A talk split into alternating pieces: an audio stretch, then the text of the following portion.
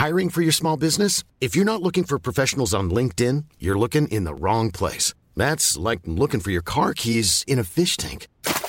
LinkedIn helps you hire professionals you can't find anywhere else, even those who aren't actively searching for a new job but might be open to the perfect role. In a given month, over 70% of LinkedIn users don't even visit other leading job sites. So start looking in the right place. With LinkedIn, you can hire professionals like a professional. Post your free job on linkedin.com slash people today.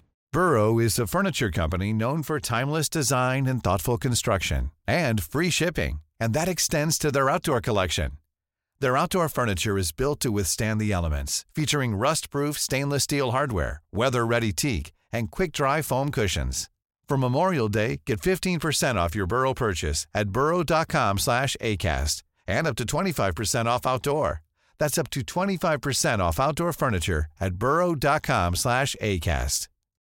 Since 2013, Bombas has donated over 100 million socks, underwear, and T-shirts to those facing homelessness. If we counted those on air, this ad would last over 1,157 days. But if we counted the time it takes to make a donation possible, it would take just a few clicks. Because every time you make a purchase, Bombas donates an item to someone who needs it. Go to bombas.com slash ACAST and use code ACAST for 20% off your first purchase. That's bombas.com slash ACAST, code ACAST.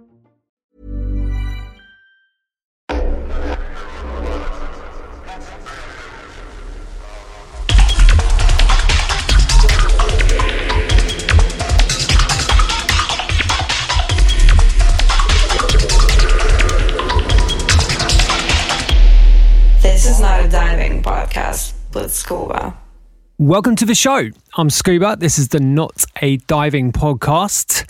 Okay, apologies for the lack of a podcast last week or lack of a main podcast. Anyway, I was 46 odd weeks in a row without dropping the ball, but unfortunately, the ball was dropped last week.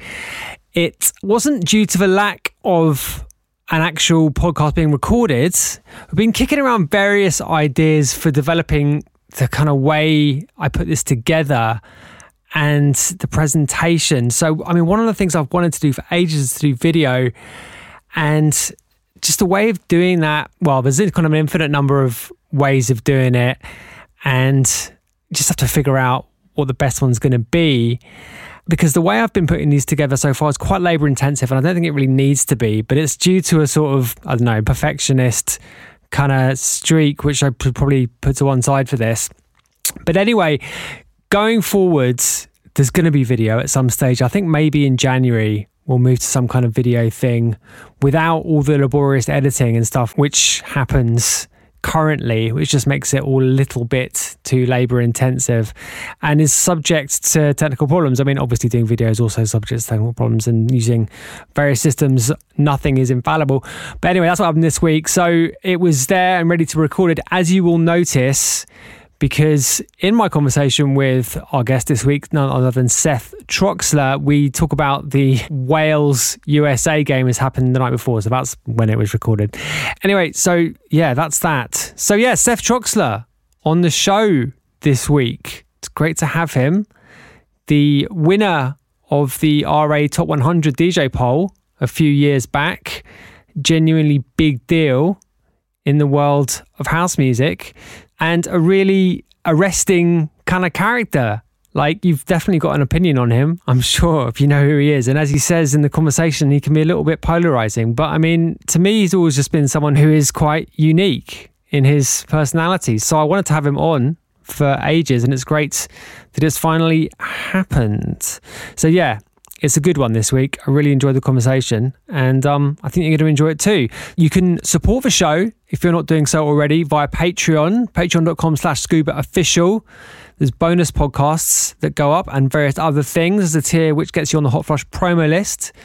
If you were a patron, you would have had a podcast last week, just not the main podcast. So you would not have been starved of content as you were, unfortunately, under your current arrangements.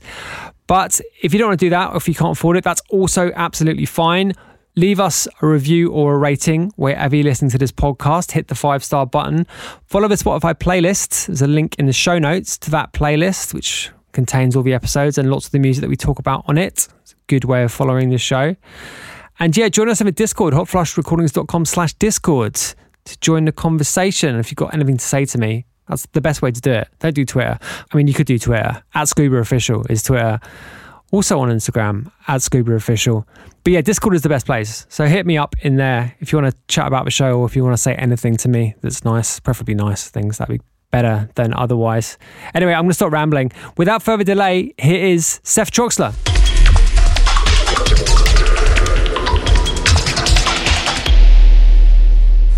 Seth Troxler, welcome to the show. How you doing? Hello, Scuba. How are you, my friend? Yeah, I'm good. I'm good, man. Do you do the show under your real name or under just Scuba? I, I, was, I was gonna, I was gonna say, yeah, call me, call me Paul, please. Great that we're doing this finally. Been talking about it for a little while. I just wanted to kick off with something kind of topical. Are you watching the World Cup? Uh, I, I'm not a football fan. I'm American. Uh, I mean, the USA did play last night. They uh, yeah, narrowly we, we won, right? Avoided. No, no, it was a draw. Was a, there was a late equaliser from uh, Wales. Yeah, I'm not. I'm not really a foot. I like ice hockey. Right. Okay. That makes sense, right? Because you're from that part of the world where hockey's big. I'm right? from Detroit. Yeah, yeah. We had like a dynasty and the whole thing. I always make a kind of funny joke. I don't know if your listeners will kill me for this, but uh, in America, football's a girls' sport and women's football in, it does does dominate the World Cup every every year. So we're really the That's women fine. are really good. That's fine. But, yeah. We're not we're not judgmental about about women's women's football. no, but women's football in America is a big thing, you know, and like for no, it's for, huge. I mean, for boys growing up, it's not really it's not really a thing. It's got significantly bigger actually women's football in in the UK as well. I mean, like the English women's team won the European Championships this summer, so it's kind of kind of a big thing. But there was there was another reason why I was asking about the World Cup actually, because I mean, obviously it's in Qatar and there's been all sorts of chat about you know the ethics of holding such an event in a place which has you know for example Uh, yeah, homosexuality as an illegal thing. Yeah, yeah. yeah. And, I, and, I wanted to, I wanted to ask you, like, I mean, we've talked on the show before about stuff like you know DJs boycotting certain places, and we had, a, I mean, I talked about the Israel-Palestine situation with Yotam Avni at length, and people's various kind of attitudes to playing there. And I wondered, I mean, how do you feel generally about going to do work in places where you don't agree with the kind of regime?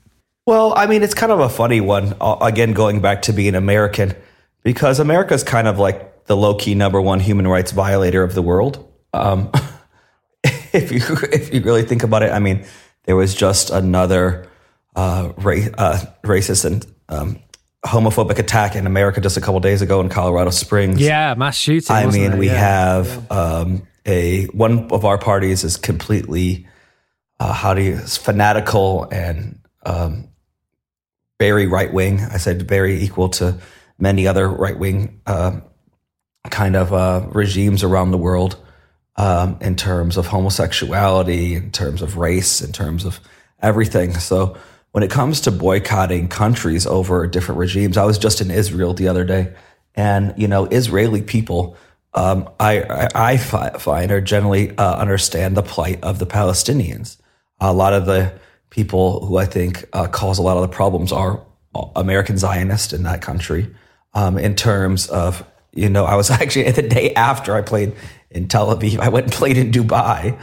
And, um, you know, the people on the ground, I don't think have a lot to do with the politics. I mean, in the politics of my country, if you look at the wars and the amount of people America has killed in the past 50 years, I think it's more than all the global wars in ever, you know? So, um, it's, it's a hard one, you know? I, I, I mean, I, I, I fit very, align myself very left politically and uh, I'm very open, you know, and, and against so many human rights abuses.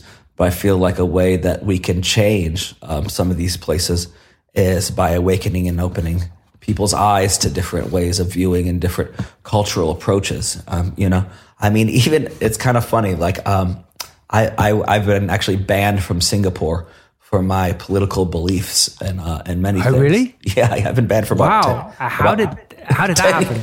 Well, I don't know how that happened. Really, I just was playing often, and one day I went to my agent. I was like, "Why aren't we going to Singapore anymore?" And he's like, "Oh, you've been banned because of your beliefs." um, which I think were like Wow. more pro drug and less just pro open lifestyle. So, I mean, it's kind of nice to be an enemy of at least one state. Um, I, you know, I always, I always say with with my son, you know, it's either an astronaut or an enemy of state or both at the same time would be an ideal um, situation for him. But um, yeah, what you want to be when you grow up, you mean? what I would, I would like him to be. Yeah, if you could be an astronaut and an enemy right. of state, I think in 30 years you'll probably need both of them. So um, yeah, that's kind of like where I sit on the thing. But currently, you know, especially if you're looking at, you know, like let's say um, Riyadh or going, you know, to Saudi and stuff like Jeff Mills is going, Ricardo's going quite frequently. A lot of people. So, I mean, I think we're in this new place where, you know, what does an artist's political stance stand for, you know? And how can you really change things? But instead of being by being on the ground there and just trying to change opinions, you know? I think right now the biggest human rights abusers in the world is Iran. What's going on there is, is really, really incredibly wrong. I mean, it's incredible that Qatar, I mean, is at least opening up and saying that homosexuals are safe currently um, at the World Cup, even though it may not be for long, for these what what one month, just for the regime to change its mind to open up. It's it is somewhat of a step forward. I mean, I sound kind of like the fucking FIFA chief actually right now, who's that, that was total bullshit. But you know, I, mean, I don't believe in the fact that like all those people died building that stadium and all that. I think that's all fucked up and pretty pretty much bullshit. But generally, I mean, I think as an American, there's not much I can say. I mean, I was just going to say that, like, it's, I mean, yes, they've opened the way to, well, they, they've kind of paid lip service to uh, saying that uh, homosexuality is okay for the period of the tournament. But then at the game, at the, the USA Wales game last night, they were not letting people into the stadium who had rainbow hats on. So it's very much a kind of giving with one hand and taking with the other kind of approach that they seem to be taking. I mean, it's funny that you mentioned Ricardo actually, because I mean, to my knowledge, he doesn't play in America for political reasons. Is- oh, he's that- he plays in America right? like every other month now. oh, oh, does he? Okay, all right. Okay, so he's, he's he's changed his stance on that. but he is very anti-Israel, you know, in, in terms of going to Palestine, in terms of his association and um, kind of alignment with Palestine. And I and I am actually, in the terms of the Palestinian conflict, very much pro-Palestine. I mean, my wife is Jewish. I'm part Jewish, but I still don't think that any person or any um, kind of political party is without um, uh, what's the word I want to use? Uh, you can you should be able to disagree with you know and, and agree with a country, but disagree with the with the people in power. Very much how I felt with America under the Bush and under the Trump years. You know, I love my country, but uh, I hated those. Uh, I hate the Republican Party. So you know, it's it's a it's a tough one to really. I mean, I remember at one point I I had said, you know, hey, I don't want to play at Coachella anymore, and then I was like, you know, hey, because what they do, because they donate all this money to anti um, anti gay groups, all these different things, and um, and then I saw all these people who were really, you know, politically like, you know, like you know, open on on social medias and stuff, all still playing there. And then at the end of the day, I just I was like, I was like, you know, no one notices, and then you're just the person, you know, losing out. So I mean, it's I don't know what it is. Yeah, I mean, like the the opportunity to make a real meaningful statement does not come along often, does it? Really? And like, I think when you're making a kind of arbitrary decision to boycott a country based on that, it's I don't know, it's it's difficult to make that stick, you know, and make it into something which does actually mean something. Yeah, and, do, do- do always people really care? That's the thing. Right. I mean, it, it, where we where we are now, it's not where we are 30, 40, 50 years ago. It's like a bigger question. Does protest really work anymore? You know, I think that's the bigger conversation. You know, that's that's the, which is the sad part of society that I think that we live in. It's like, does protest or any meaningful resistance actually change the dial? You know, does it move the needle at all? And that's kind of a scary point to be in in this kind of neoliberal, you know, semi-fascist world. It's like, what can we actually do to combat or to um, what's the word?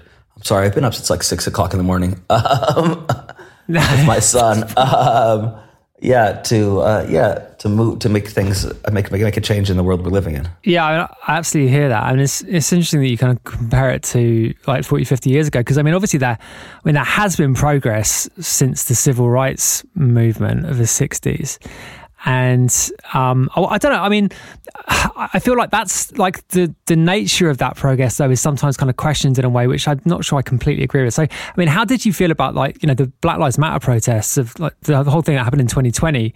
How did you feel about that? Well, I mean, I was there. I was in the protest in LA, and I was, I mean, obviously being an African American, uh, and the meaning behind Black Lives Matter, you know, being, you know, they were killing us and it was about police brutality.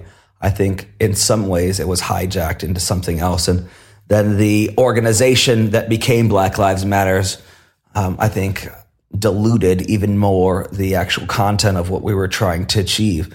I mean, it's so kind of funny. Typically in the African American struggle, that even when it happened, you know, it was during a pandemic and nothing really changed. You know, I think right. people were much more focused on bigger issues at that time, being the world shut down and, you know, millions of people dying.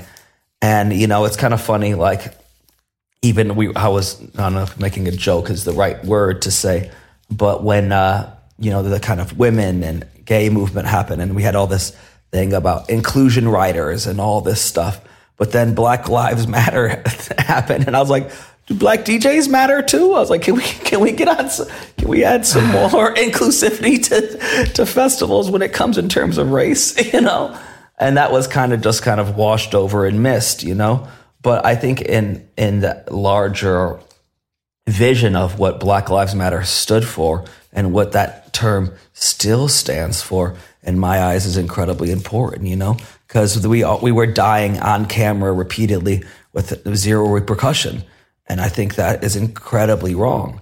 Uh, you know, and that's that's the thing that's kind of like in terms of you know, let's say in Vietnam protests, you know, when you saw that girl being napalmed, you know, there was mass public outrage. But I think the desensitivity with violence today and with all the things that we see from school shootings, from all these really graphic images that used to move society so distinctively.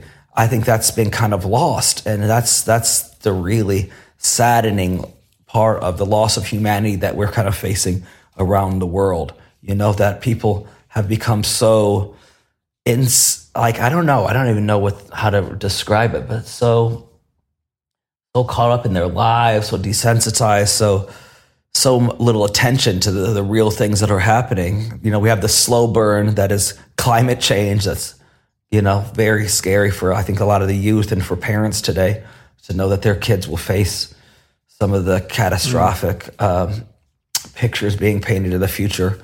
And people are just like, yeah, whatever. I mean, that's, that's the, that's, that's an absolutely like classic example of it, isn't it? Because I mean, I think I think you're right that, that people are sort of desensitized to like that sort of imagery, Anything. but there is still well, there's I think there's there's still room for like individual cases to catch your imagination. I mean, George Floyd is an example of that, right? Yeah, definitely, definitely. But climate change is this weird nebulous thing which is seemingly obviously happening but also not that predictable like you know there was a um, uh, like a CIA report, I believe, in the early 90s, which predicted Florida to be underwater by 2005, which obviously didn't happen. But that's not to say that the thing isn't happening, right? Yeah. So it's it's a very difficult thing for people to process in their minds, given that what is required to actually do something about it is quite fundamental to the way people live their lives. It's quite fundamental. It's quite now, but the repercussions won't be for another hundred years.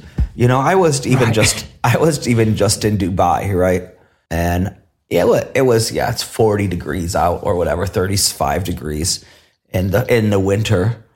And you know, I was walking around this big mall, giant mall, air conditioned mall. Yeah, right. And I was like, I was like, so this is what it'll be like in 100 years everywhere. I'm like, you know, that was kind of like very joking. It's like, uh, you know, the rich will have be living in a desert surrounded by grass and trees that they consume all the water from. And yeah. and you know the poor are left you know struggling in in Sudan and having to deal with all the real problems you know? It's it's very funny. I mean even when i had another child or my first child, uh, part of the kind of decision behind it was I was thinking, and I was like, even, I mean, I'm very much into science fiction and, and, you know, and kind of utopias and dystopias, as well as the idea of total totalitarian fascism.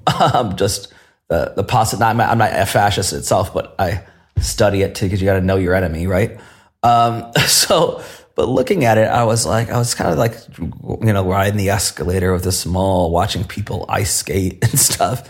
And I was like, and having the child, and I was like, well, at least we have at least one to two more generations, one more generation where life will be okay. And even in the saddest predictions of humanity, it's still quite beautiful. I mean, I was even watching the newest Matrix that was horrible, but there were some great science fiction points of, of a way of humanity living that still has a beautiful story. I mean, if you look at World War II, even within the darkest times of our recent history, there were still beautiful stories being told and beautiful moments to be human, you know, in the face of complete.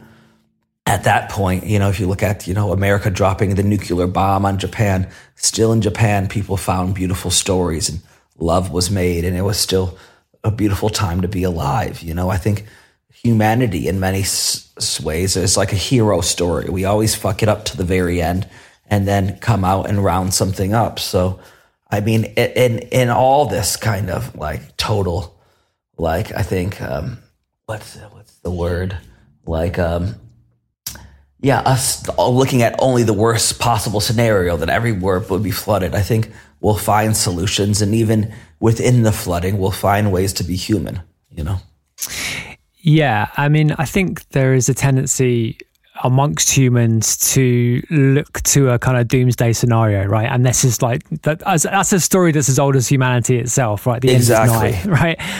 But but equally, I mean, adversity gets the best out of people in a lot of cases, right? Yeah, it, it provokes heroism. That's what I'm saying. It's the hero story. Yeah, we have exactly. to have exactly. that calamity to then like come up with the solutions.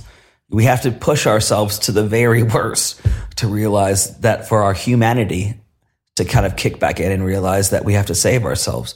You know, it's a, it's a very funny human condition. I'm loving this podcast, by the way. These are real. These are real questions. well, just just to go, I wanted to go back to Black Lives Matter. Actually, what I took from what you said about that is that you didn't think it had much of an effect, like the, in terms of like sort of the efficacy of the process. I think the impact, the impact, the impact compared to the actual problem, I think wasn't wasn't as strong as it could have or should have been.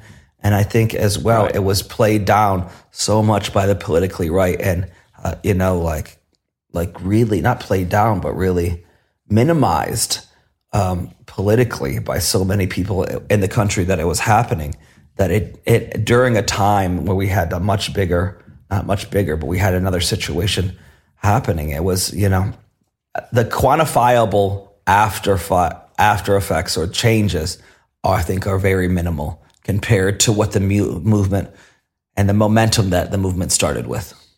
Is what what I really right. really am saying, and still there's very few quantifiable, um, you know, effects or not effects, but um, you know things that came out of it came out of the whole the whole thing in terms of music. I mean, look at electronic music for example. We're in a culture or a scene where was created mostly by African Americans and Hispanics, which is an undeniable fact. Techno culture, bigger than ever, has almost zero African Americans. you know, like if you look at a percentage, under five percent contributing to it. Um, music musically, it's completely has nothing to do with what the original uh, the original intention was. You know, it's like going from Miles Davis to Kenny G, um, and, and, you know, and no one saying Miles Davis, and then saying Miles Davis never existed. Is we're we're, to, we're, we're kind of I mean dealing would, with okay, currently. Hang on a second. I would, okay, I want to push back on that slightly because I think, I mean, you know, what you say about the origin of the music is absolutely correct, obviously, but I don't think it's quite true to say that there's been a erasure of those artists. Is it? I, I mean, I I'm think not, it's I like most say people who complete are involved. erasure, but I mean, I Okay. think a lot of people don't even acknowledge that techno music was black music or house music to be the same. At least young people Okay. who are involved in the culture. That's just and that's fine. I'm like, uh, but I'm just saying, you know, in terms of of really embracing black culture in electronic music that was found, founded by black culture, I, th- I think there's a lot of work to still be done. Yeah, I think that's that's definitely fair, and I think I th- well, I think the picture is slightly different in America than it is in Europe. And again, that's not to say, or that's not to kind of minimize the the contribution and the kind of a, you know the originators. I mean, is it because like in, in. Europe, it's kind of like there's like this originator fetish fetishizing. Like at least most of the Well, there is now, yeah. I mean, yeah, most of the like the the let's say black artists that are on large festival headlines are like originators or fetish. It's like Jeff Mills, you know, like all these kind of let me let me clarify what I meant by that a little bit. Like what I mean, I, I guess what I was getting at was in the kind of early '90s periods where, um, like the kind of first wave Detroit guys had come over and there'd been the influence of that music on European scenes, but there were very distinct European scenes which which sprung up like really quickly. So I'm thinking of like Frankfurt and Berlin and London and Manchester. Belgium, all this, all these different scenes that had their own culture that spawned from that music, and that's that's totally fair. And Yep. those cultures became the mass culture that became electronic dance culture. However, at the same time, a lot of those cultures continued to rip off the music that was happening from those places, and then re-put their stamp and name on it. And that's kind of like just how it happened. It's like the colonialization of music, which has happened in all musics from rock and roll all the way to electronic music. It's like every music that is created by a, um, let's say, a minority group has been colonialized, and that's just a fact of of culture and life. You know. So do you, I mean, uh, okay, the term ripping off is is pretty strong. I mean, I I'm thinking about like the British rock bands and and their appropriation of blues, which was pretty shocking, right? Like if you listen to a, like a Led Zeppelin record or whatever, Led Zeppelin. like it's, I mean, pretty they- mad. they- at least they all acknowledged where the music was coming from. You know, Sure. Like, which is which is fine. You know, they still had a deep respect for the origins of that music. And like, you look at the Rolling Stones and all these people, they really put a lot of those artists back on and and you know really uh, championed them. You know, when they had the chances to. You know. However, in terms of the say of house music, uh, so many people are, have been ripped off. You know what I'm saying? And a lot of those going to say founders of electronic music are still around. If it's even look at Paul Johnson, for example, right? Paul Johnson would still be alive today had he not had to work during the pandemic to survive because he never got gigs. And people reference Paul Johnson a trillion times, reference his music, use his music as a starting point, even steal loops from his songs to make songs, but then, you know, put it out under a different name or don't, no one wants to book those people. Same with DJ Deeon. You know, DJ Deeon, everyone loves Dance Mania records, but no one wants to book DJ Deeon, you know? And it's like, but, you know, you put another artist in who does a replica of DJ Deeon or something else like this, and they're the biggest artist, they're some of the biggest artists on the planet, you know? I don't know. It's, it's a So hard, what do you what do you put that down to? Because I think I think what you're saying is broadly correct, and I, I generally uh, agree with it. But why have the kind of artists who have essentially jumped on the cultural bandwagon over the course of 20 or 30 years now. Like why has that happened do you think? Is it something to do with the audience? Is it some kind of ingrained kind of like bias within the kind of industry? Like what do you think it what do you think I don't know about jumping on the cultural bandwagon because, again, if you look at American dance music culture, it's far s- smaller than what it bloomed into this multi-billion dollar situation around the world. okay so that's maybe yeah that's maybe that's the wrong term jump on the musical bandwagon then let's Yeah, I don't. I don't really know even the answers to the situation. I'm just calling it how I see it and how many other people from Detroit and Chicago and a lot of all of these other, let's say, founders or other people who've been in this culture for many years who are, you know, struggling to stay alive, but you know, having millions of articles written about how they're, you know, the goats and they like, you know, can't get a gig you know and it's I, I don't know why that happens and it's you know i think it's a thing with a lot of um what are, the, what are they what do you guys call it or what is it called now today uh, not historical acts but like uh whatever You know, I mean, it's also like, you know, kids don't want to see some guy who's 50 playing records. You know, I, I totally get that. Well, that's understandable. yeah, that's totally understandable. I mean, I kids barely want to see us playing records, so right. no, I'm joking, but like, yeah, no, it's it's just it's just things that are happening in in society. You know, it's funny when, you know, for example, you know, let's say an article about, or for example, I, I kind of laughed at this when it happened about Arc Music Festival, the festival in Chicago uh, that happened very recently. Um, uh, it, it's very it's it's just it's so funny. So it's a, a festival about Chicago artists. It, it features all all the Chicago artists close the festival, all this thing. But then when it went to let's say RA writing about the article, they only wrote about white European artists. You know, it didn't talk about Derrick Carter or Honey Dijon playing the best set of the festival and these type of things. You know, so like instead of championing you know the in the home of that of that musical sound and all the great artists that are playing there. Even if you look at detroit movement festival i've been playing forever all the black artists from detroit are put on the smallest stage you know? Like the detroit stage. And then all these european artists are put as the main acts everywhere else. And i don't know what you call that you know? I, I know it's a situation where I've been one of the biggest DJs in the world. I've never played past six o'clock, seven o'clock, you know, or why that, that works. So I can headline every festival in the world except for the one in my hometown, you know, but um, that's, that's just the nature of how the world is. And I'm not, you know, saying it's racist or I'm not, I don't know what to say about it, but I'm just saying if you look at what literal, like the facts, I guess, that's how it's played out. So maybe that has something to do with it. Instead of championing these artists and these people, I think they're really always put made go through the back door of the venue, you know, in the kind of terms of old jazz, you know? I don't know. Yeah, I mean, it's difficult to reach a different conclusion other than some kind of, you know, form of discrimination, whether it's unconscious or otherwise, right? Yeah, exactly. Seems to be evident. And that's the thing that I was saying in, in, terms of the Black Lives Matter kind of movement or whatever, and in terms of quantifiable effects in other aspects of music. I mean, there is, uh, we're, we're, currently working on a, I help to work with this um, kind of uh, black music um, conference thing that's starting in Ibiza next year. They kind of did a soft launch and there were all these different statistics that they kept bringing up about the amount of artists who work in music in general and the amount of people of color and ethnic people or uh, racially ethnic people who who also have jobs in the industry and it's staggering the percentages you know? So it's like without representation there can't really be change. And you know it's kind of funny that like in terms of women it was like yeah let's have 50% representation and parties. And I'm I'm very pro representation of women, you know.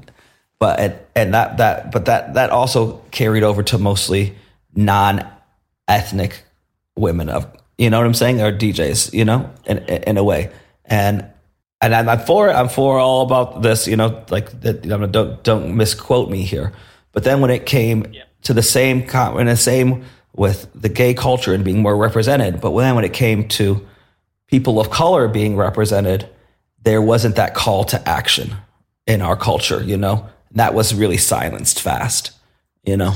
And uh, that's that's just kind of that's that's funny things that I think people of color uh, not realize but notice you know? And i also i can say you know when you go to a rave it's like 90% white men you know? I play raves all over the world you know? It's like and it's been like that for 30 years. And you you and you and i know i mean most of my friends are all white or caucasian you know? My my wife's a white jewish woman. I'm like i'm not here to to judge the situation at all you know? I'm just saying you know for, like i used to kind of say um, you know uh, it, I, oh, I, I kind of realized, uh, or before I realized that women are actually the most subjected people on the planet, and if, you know, people of women of color and trans women are the the hop the type the, the, the height of of uh, of discrimination. I think, um, but like I used to have this thing like unless like as a person of color, things happen all the time that you're like,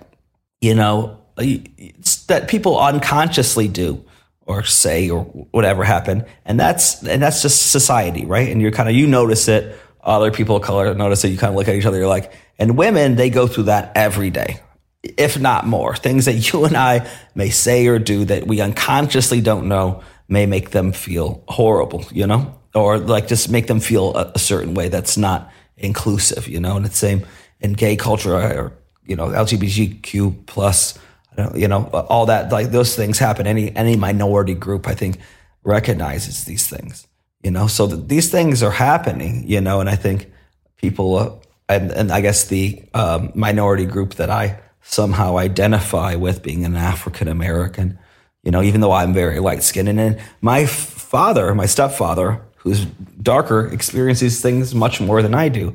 But it's things that, you know, you don't really, I didn't say even you're really even affected by. You just notice things and kind of like laugh a little bit. You're like, oh, uh, eh, yeah, you know, you're like, yeah, right. kind of in like a, almost like a, a, Larry David type way. You're like, yeah, uh, uh, that's you know. That's, that's that's just kind of the world, you know. And, and again, you can't change the world that we started with the things going on, this FIFA tournament and all these things. But I think people, you know, you notice them, you know, and I think people notice things, and I, I don't know. And I just think like I feel like the African American or the black community is the community that gets the least results when it comes to change, and that might be in part of our own disorganization. I don't know, like you know, sometimes right. when you've been so long, I guess, uh, like you know, discriminated against. Sometimes you're just like, ah, oh, fuck it like I don't, I don't really want to fight this fight anymore. Yeah, you know? it becomes a kind of self fulfilling prophecy, right? It's yeah. just like, I guess it becomes sort of in, ingrained. But let me go back to the representation thing. Uh, we've talked a lot about like gender representation on the show a lot in the past, and kind of come round to the well, I mean, like kind of my view on it is that there should be like a real emphasis on getting more women and girls like making music and DJing as opposed to just doing this kind of top down 50% lineups thing which is which is you know which is a reasonable thing to, to aim for completely reasonable. Yeah it's a reasonable thing to aim for but if you also look at the demographics of dance music then it's not that's not the demographic. There's not 50% of sure. of women to men in in the parties. And the same thing i think goes for ethnic minorities. You know if i look at uh, you know i even started a label with the martinez brother to promote people of color, you know, and only put out music from people of color. And we didn't receive so many demos, right? It, was really hard for right. us to find the music, right? So even in the the act of trying to promote that culture and trying to bring it up, it's like to find musicians and, and that fit also the quality control that we were looking for was was very difficult. But I think the more representation, as you see now, the more representation that you have with female DJs, now there's a lot more DJ female DJs coming through because they see that they can have that dream come true, right? That that space is there for them to then become a point where that representation will be equal, you know, to men. And I'm and I'm so here for it.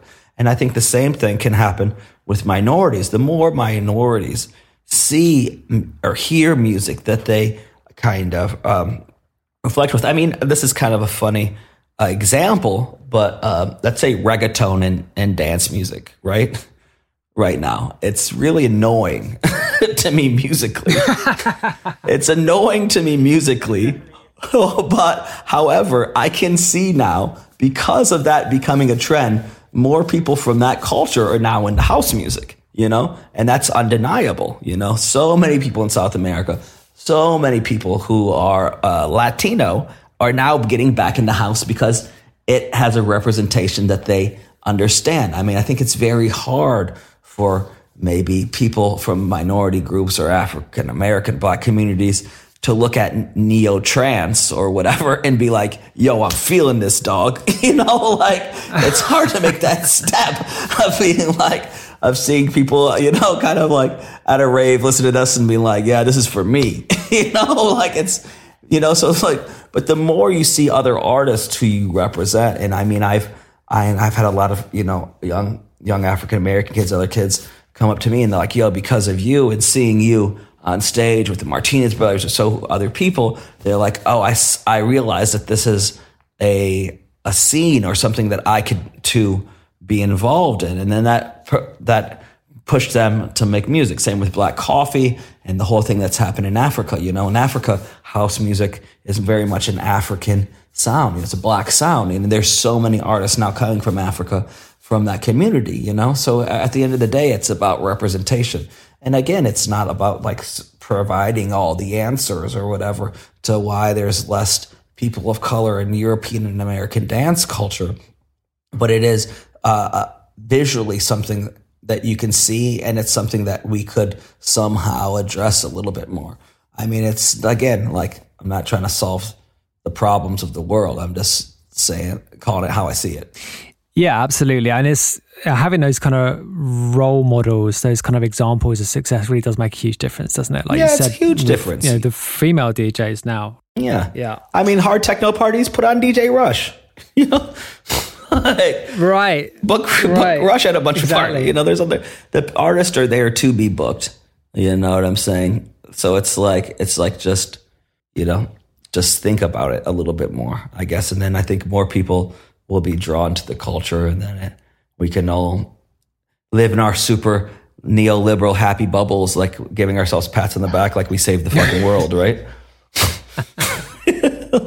let me let me ask you about um we we talking before about the, like the, the the kind of first wave of Detroit acts and you know as a someone who grew up in that area like how much of a thing was it for you like consciously when you first started getting into music? Like those guys and the kind of legacy of the of the city in electronic music how much of a thing that was was that for you as a kid? Oh, this is this is this right here is the funny part. Okay. Okay now I'm gonna get the comedy on you, right? So growing up okay. with with those people around, right, and that legacy around, I was really into Richie Hawtin. right. Okay. so in in German techno because my parents were into that stuff. It was on the radio all the time. It was massively represented. You know, I remember. I mean, I did my first record with Omar S and at some point, those guys asked me, you know, like I was, I was, you know, doing, um, I was like basically like an intern for Omar when I was like starting college and, and, and late in high school. I worked at this record store, Melodies and Memories. Terrence Parker worked there. Theo worked there. All these people worked there. You know, that's how I came up. From 15 to 21, I worked at this record store. I made a record on Phexy when I was 17. And, you know, like literally Theo, Omar, and Malik taught me how to like program music, right? I'd go to Omar's right. basement and they would teach me how to do bass lines, all the stuff. And um, at some point, I was going to raves with Rich and Magda, who I've known for my whole life, and all these people. And they were like, Seth, you know, they really made me make an active choice of like being like, you do you want to be part of the Detroit Black Legacy or are you more into this techno stuff? And at the time, I was like, yo, I'm into going to raves, hanging out with fucking taking drugs, like doing this other shit, you know? Like, because I was going to parties with those guys and it was mostly an older black crowd. I was like, everyone here's a same age as my fucking parents. I'm not like, I'm trying to go hang out, bro. Wow, really? you know? Wow. So, I mean, it's kind of funny now because, like, you know, in hindsight, I kind of wish I would have stayed on that track. Um, and those people. Let me are, hang on a sec. Let, let, me let me just ask you about that in particular. Like in the city, then. So was there a bit of a divide between hundred like, percent the plus eight crew? Right. Total okay. racial divide. Complete racial wow. divide. I mean, a lot of those people used to hate Rich. Like they hated what he standed for, how he kind of in their minds hijacked what techno was and the identity of techno from Detroit. There still is a lot of animosity be, between the two sides when it comes to Detroit uh, dance music. It's, I mean, Detroit itself is the archetype of segregation. You know, um, like if you look at how the counties are. That. Yeah, well, Detroit. So how Detroit is made, right? Is so Detroit is the combination of three counties: Detroit County, or Wayne County, Macomb County, and Oakland County. Oakland County, where I grew up, where all you know Ford, all these Kmart, all these big corporations have their headquarters is one of the most wealthy per capita counties in the nation. Where Wayne County, where Detroit is, is one of the poorest, right? And it's the great movie by Eminem, Eight Mile, is after you pass Eight Mile, is you enter Oakland County. That's the end of Detroit, right? And it goes from before kind of crack houses to picket white fences on the other side of a freeway, right? And like that's really Is that the freeway? Hang on a sec, because I, I I read You've about yeah I've, I've I've I've been there sure, but like I read about the construction of a freeway. I think it was in the late '60s, which Yeah. which was seemingly a kind of intentional way to screw the, the African American community. yeah, it's a class and racial divider. It's right after Eight Mile. right, and that was that's that's what it was. Right, okay, That's what it carry on. is. Yeah, that's that's. So then, then you have like kind of the suburbs where, you know, Eminem grew up, and then you have Macomb County, which is downriver, which is kind of more like the poor whites, let's say. You know, like in a term of Dave Chappelle, he's like to put, Okay, the white niggas live down there. I guess no. right. Okay. um, so, no, but that's that's how the, the, the and so Detroit itself is seven hundred thousand people, and um, Detroit metro area is three point five million people. You know, and a lot of people dealt with the kind of the race riots of the sixties and seventies, uh, and all this crazy things that happened. You know, crack epidemic, all these fucking things that made Detroit Detroit for so many years, and I mean now it's really changed, and now we had this thing called the white flight. The whole, I mean, it's like a whole fucking thing, you know. And but that kind of kind of class and racial divide, I think, also was musically part of it. I mean, I remember even to in terms of when they did the Detroit Twenty Five or something like that some years ago. Um, they were collecting all these Detroit artists to play on these these shows around the world. And you know, I'm I'm very good friends with these people now. And Stacey at the time was like, "Yo, you know, is it right? Around the same time, I got the number one DJ at RA." And Stacey was like, "Yo, we have to have Seth come play." Stacey Pullen. And uh, Yep. the kind of collective of people behind the 25 were like, they're like, no, Seth's from Oakland County. no, like I'm from the other side of the, the the the. I think this is right before I got the number one DJ in RA, and then uh, but then Stacey was like, yeah, you know, Seth worked at the shop. He's been in the scene forever, and they're like, no, he's not from Detroit. Then I remember when I got the Detroit number one, my now friend tour, Carl Craig. Carl's a very good friend of mine and a very deep mentor to me. And uh, after I got the number one, he had tweeted, he's like, Detroit's very own Seth Troxler. And I was like, so I was like, am I in now? And he's like, you're in. You know, and after that, I was like, then part of the legacy with those guys. But before that, it was like, no, bro, you're from Kalamazoo and Lake Orion. You're not part of this shit, you know? And it was, it's very guarded how that whole s- scene and situation is. And, and rightly so, you know, I, I feel. That's the impression I have of it. Yeah, is that it's it's very kind of protective of itself, and the the artists are very kind of aware, and it's almost like suspicious of outsiders a little bit. Is that fair? Hundred percent, hundred percent, and I, and I and I totally understand that. You know, I mean, when you see when everything that's happened to them and happened to the culture that they created and how they were left out of it, and all, all their kind of feelings of of what happened, I guess you know. Even though my feelings of a suburban kid who moved to Detroit, moved to Brooklyn at twenty one, and my kind of uh, involvement in electronic music had been very different. And I think in some ways the color of my skin helped, and being a suburban kid helped with my kind of career. You know, I remember coming to Berlin and playing early, and yeah, I was Seth from Detroit, but I was also a suburban kid who speaks how I do, who's into raving, who is very open to everyone and not as suspicious. And I think that very much helped my career in Europe, you know, and like in some ways having the tag of Detroit, but being more palatable, you know, and I think that's kind of like a, like in that whole kind of old way of saying passing within um, a community, you know, uh, within the kind of the general kind of, let's say, mass culture community or whatever. You know, it's not so hard to someone who's very much less urban to accept and kind of see and like you know, but still be Detroit, but still be a lot easier to to you know adjust to instead of being like you know so combative with with other people. You know, Detroit artists can Detroit artists can be motherfuckers with people. I like that. I like it about Detroit people. You know, they don't give a fuck, Right. but uh, you know, it doesn't. There's a lot of art, DJs and artists who sort of say they're from Detroit and make that a big part of kind of their pitch, as it were, but who are definitely not part of that group, right? Yeah, I mean, And uh, uh, many. I mean, if you even look at uh, Derrick and all them, they were actually from Detroit. you know, they're from, they're from, they're from a town downriver. you know, right? So, right.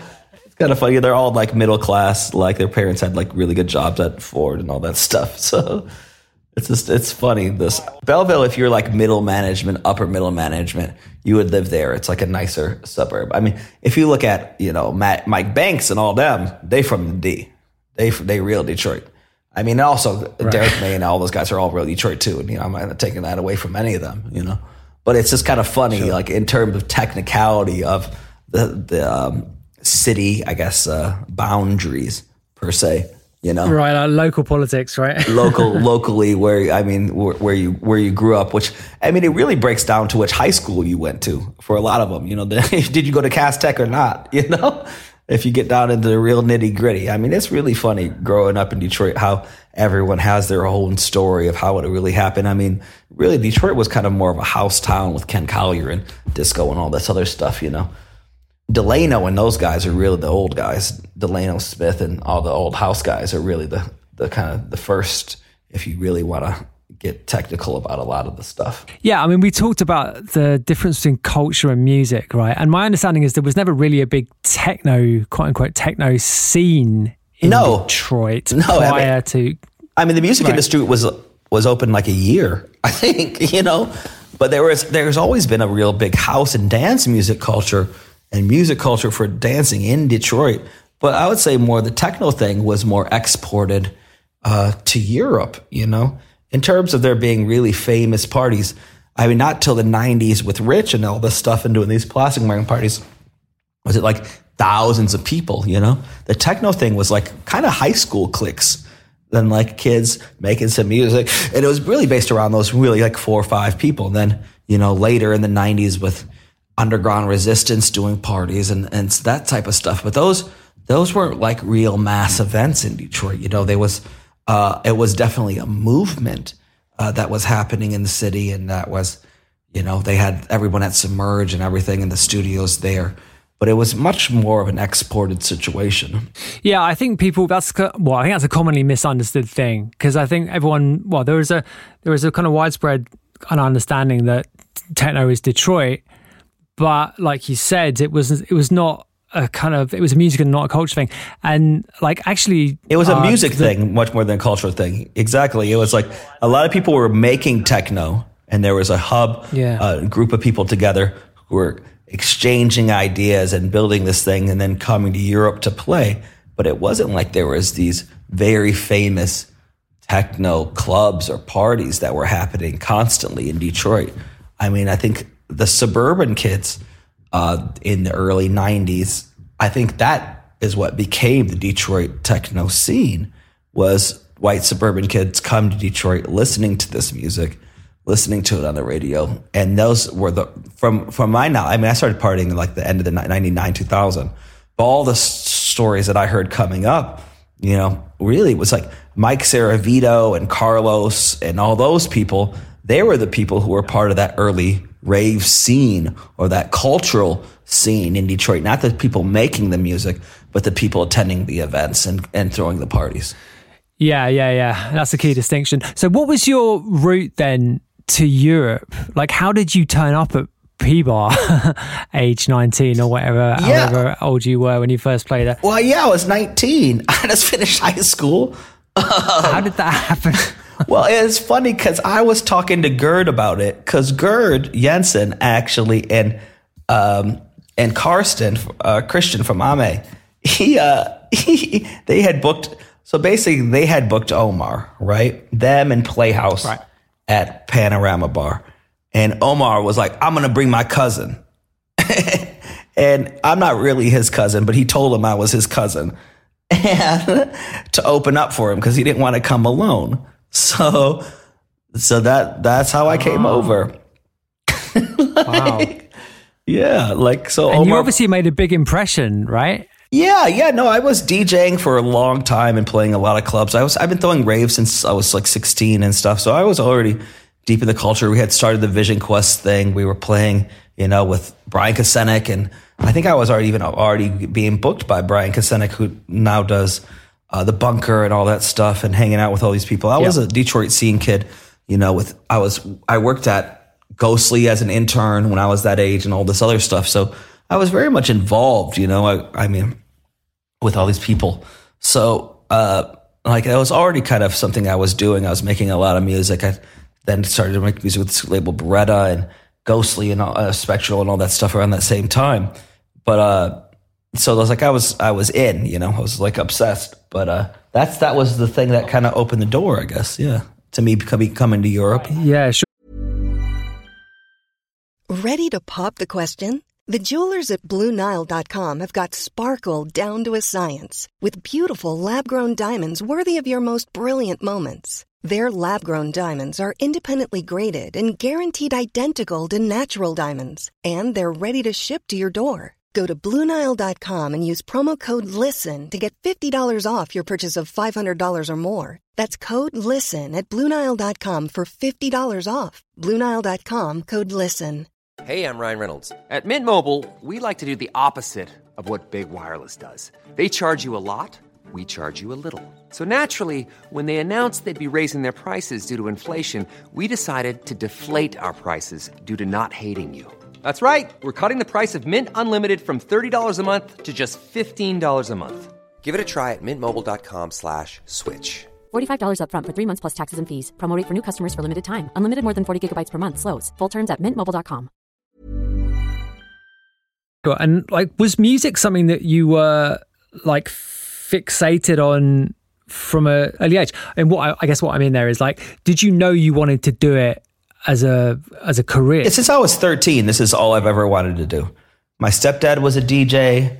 All of his friends were DJs. Like that's how I got into house music from when I was like eight or something like that.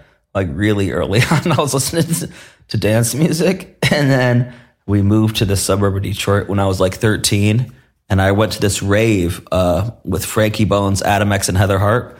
Like during, I was I was supposed to go to my um, it was homecoming, my freshman year homecoming, and we and my friends pulled that classic. I'm staying at your house, you're staying at my house, and then we went to a rave instead. and then, uh, yeah, the classic teenage shit. And then, uh, yeah, and then I basically went to this rave, saw them play, and then I've gone to a rave almost every weekend the rest of my life. Um, that's fucking right. 23. Li- literally, right? literally, yeah, 23 years later. Um, so, yeah, it's something, and it's even kind of funny. I mean, as you know, I know you had some injuries and stuff, and you took some time out. So you had some health stuff, and hmm. you know, and we've been in the game for for a long time, you know. And at mm-hmm. so at some point, you have to you're like, "Do- how do I do I love this or like you know you you have different relationships, love and hate with with doing this job. Like I think or being involved with this culture. I think everyone has who's been in, in it for so long, you know, and really given so much of their life, their relationships, their the sacrifice, you know, all this all the shit, the good and bad that goes with it. And then I found in the lockdown how much I really, really love with all my heart electronic music and just like I God, I fucking love it. it I I'm a kind of emotionally can be an emotionally somewhat closed person. And some of the stuff and the feelings I get when I listen to some of this music just transcends me to a place that I can't really express in in other ways. I mean, I even had a very funny one. This is horrible, people. I mean, people are gonna. This interview was pretty.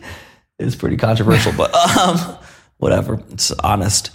Um, when I had my son, you know, who I love so unconditionally, I was thinking about the love I have for him and the love I have for electronic music. I mean, and obviously he's higher, but it was like the, the I was like, wow, I really love electronic music because it's close, right? You know, like- not like a- I was like, I love this kid, but I really love this music too. I mean, I love him a little bit. I Like, I love him more, obviously, but I was like, not. It's not that drastic, you know, in terms of feeling at times. I don't know. That's that's horrible to say, but it's true. No, no, no. I mean, like the lockdown, I think um, was well. I mean, I, I sort of read an interview of yours previously that you said that you you needed a holiday and you felt you needed a holiday for ages, and I was absolutely the same thing.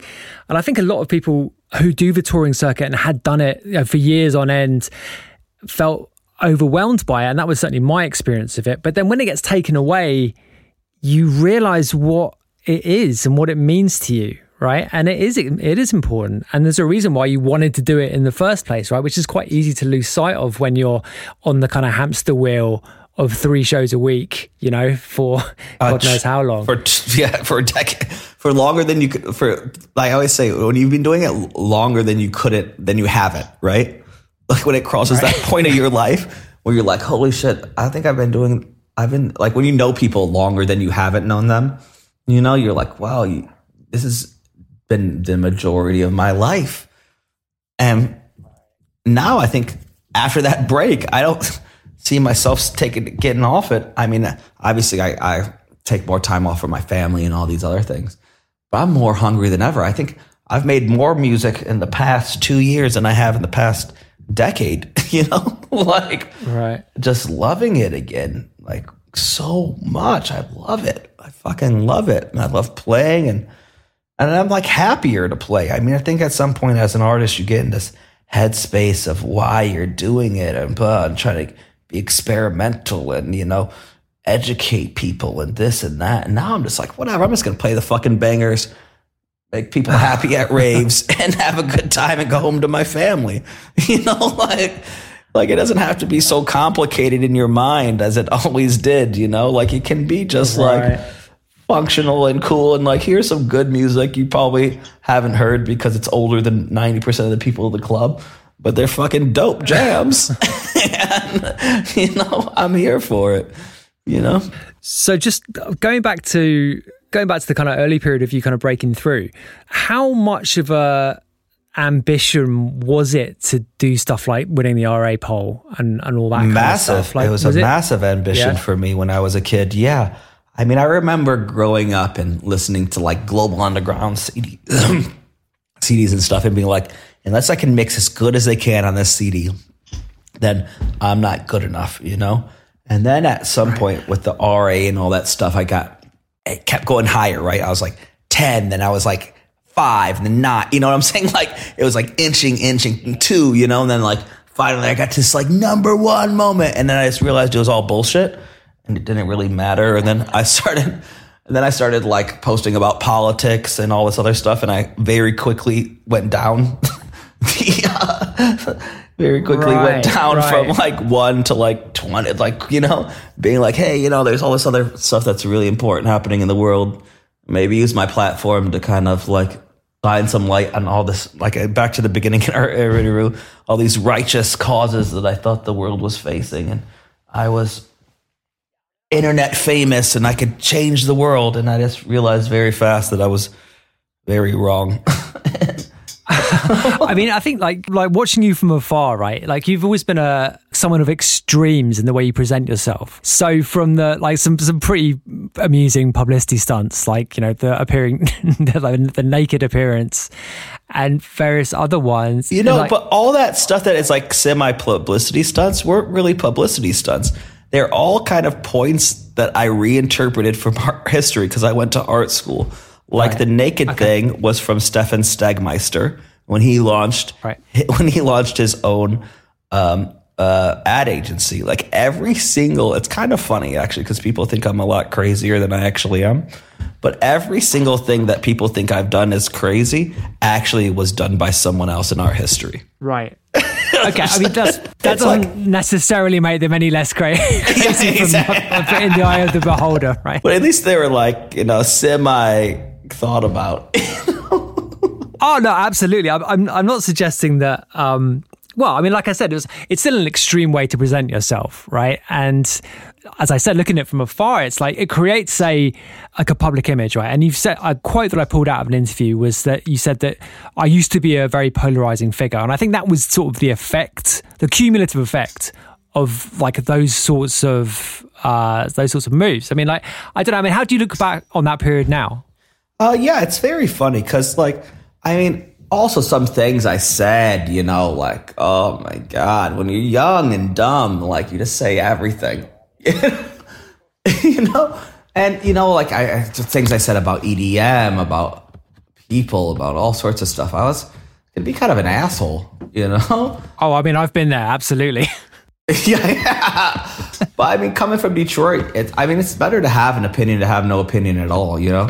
And I look back at it and I was like, well, I could have been nicer to some people, but some of the things I think needed still needed to be said. I mean, it's kind of funny though, now that I've become a father and post pandemic, I just like think there's enough for everyone in the culture and the scene. I just wish the best for everyone. And I'm kind of like really not trying to, you know, not, I would say not trying to rock the boat, but just like, you know, it's like who, who, you know, opinions are like assholes. Everyone has one, you know? sure. And yeah. at some point, you're just like, I can just keep some of my opinions to myself.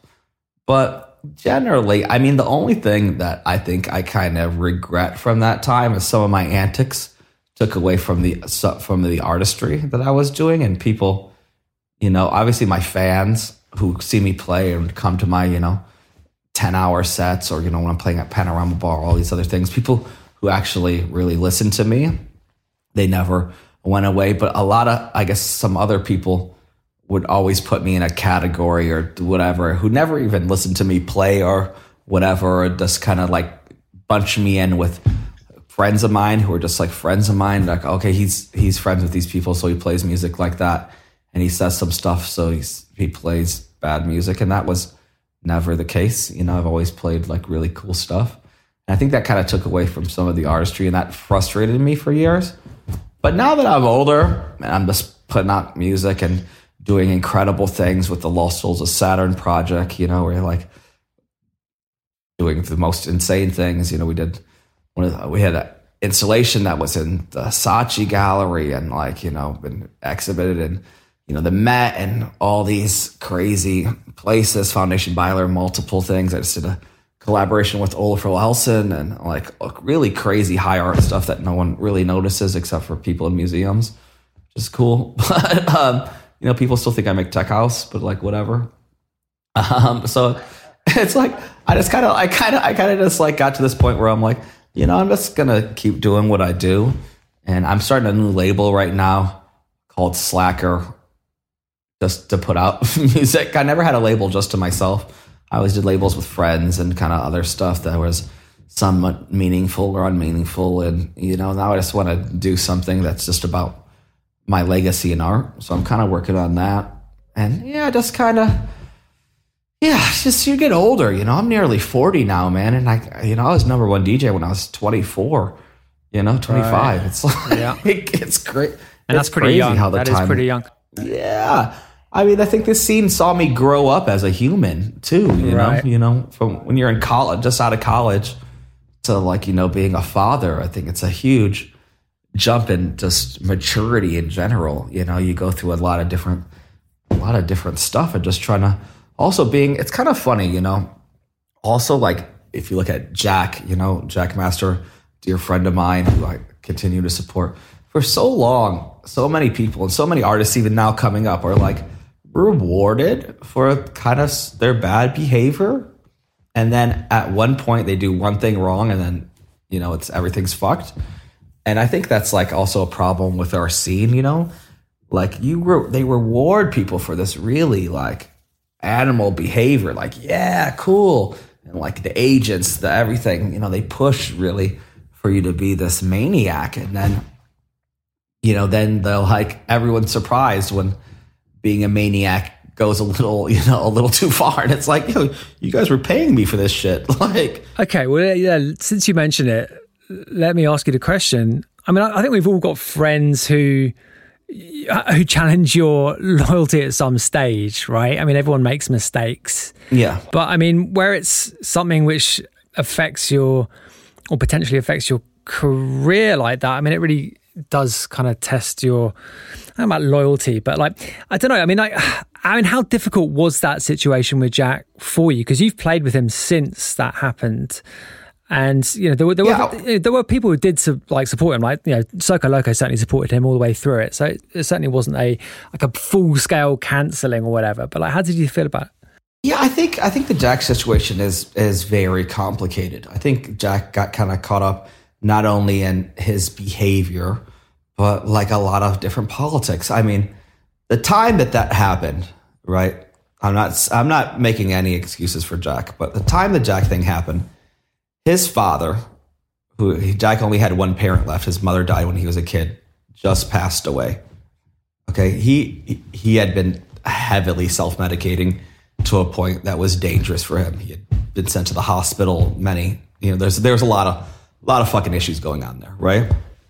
The thing that happened at that festival, which his ex-manager Rag was formerly a part of, had got kicked out of the festival, had a lot of there's a lot of animosity between the then festival owners and that team that Jack was behind. And then Jack, yeah, he did a bunch of D. He picked someone up, he dropped them, tried to give them a kiss after dropping them, and licked a man's head. Okay, inappropriate behavior, right? That's actually what happened.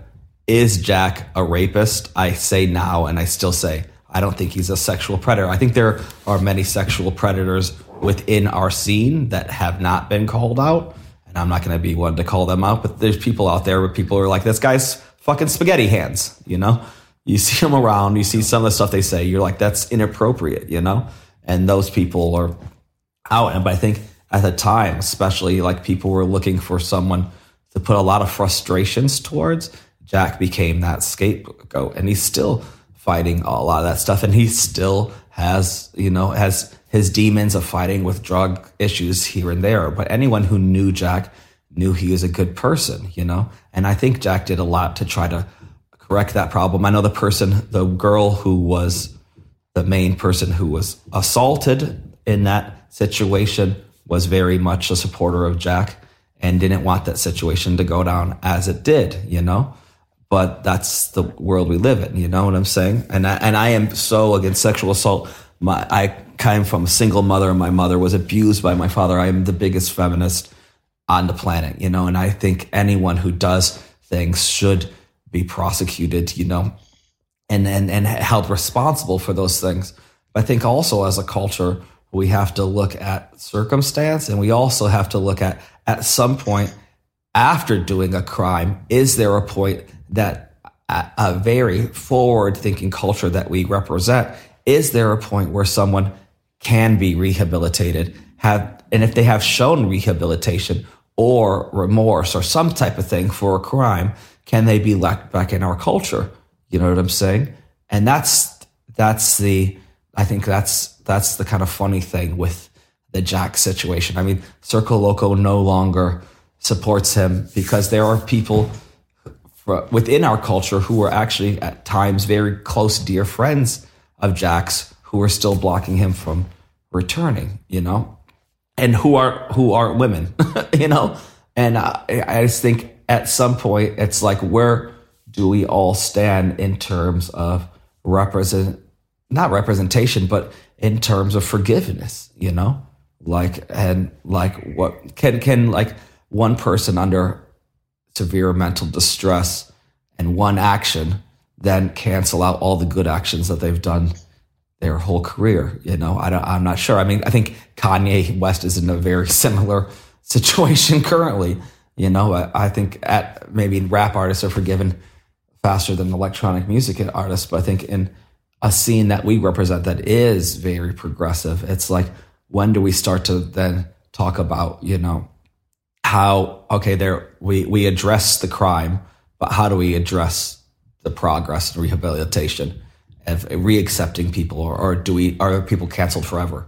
And I think that's something that cancel culture really has to look at and start to uh, imagine. I don't know. I don't. I don't know. Again, like maybe I get canceled for even saying that I, I think he shouldn't be canceled anymore. I, I don't fucking know. But you know, at some point, I know he's a fucking good guy who treats women with respect. So, I mean, that's the personal, my personal view towards Jack. And other people who I know don't treat women with respect, I don't respect them.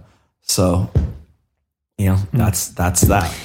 Yeah, I mean, I think that I mean the term cancel culture and the everything around it.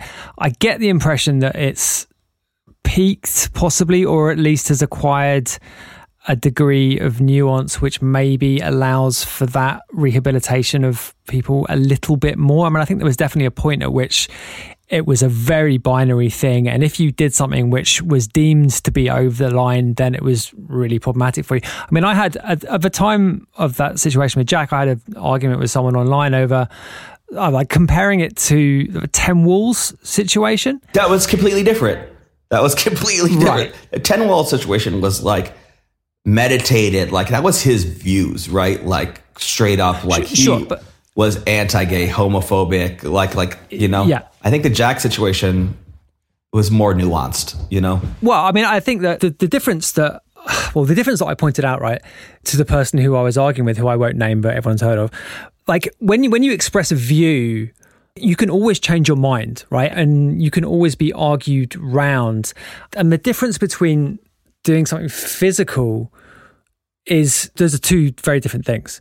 Right. I mean, I'm whatever. I mean, at, at the time, it was very ambiguous what the actual incident with Jack had been. And, like, you know, I, I take your expla- explanation of it at face value. I don't know what, what happened. But, like, yeah, if, if that's what you're saying, then that's then fair enough. And it's particularly in the views of the victim of it, eh, like, you know, that seems like a situation which there was room for, you know, legitimate apology and, and then the ability to move on. I think, like, when you're expressing an opinion, there should always be room in people's minds for there to be a adjustment of that opinion if you if you see what I mean.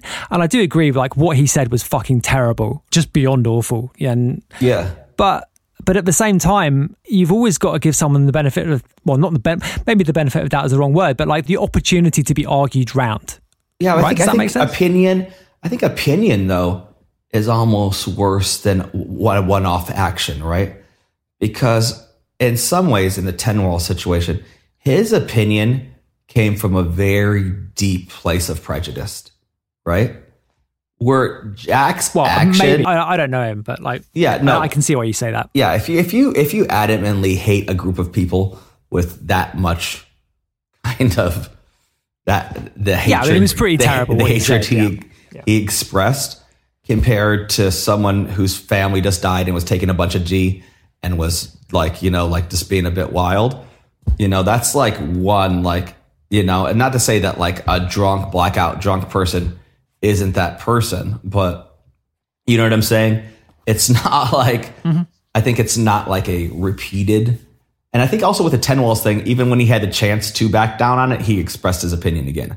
You know, and I think I think maybe over time now, ten walls some years later can come back, or even a year later can come back and like you know maybe his opinions had changed and maybe he did some things like Jack did, donated a bunch of money, went to all these rehabs. Like if you show that you're like actually trying to make a change in your behavior, then I think we should allow those people back, no matter what their transgressions may have been, you know, in opinion or action, you know? If someone like really takes, like Jack has done three, four, five years of, you know, rehabilitations, all these things, you know, for one night, for one, for one small action that, you know, wasn't really, I mean, I, I might kind of say wasn't really because everyone has their own whatever, but at some point, you know, has this, you know, ha- has done everything physically possible and has the greatest amount of remorse, who cries about the thing,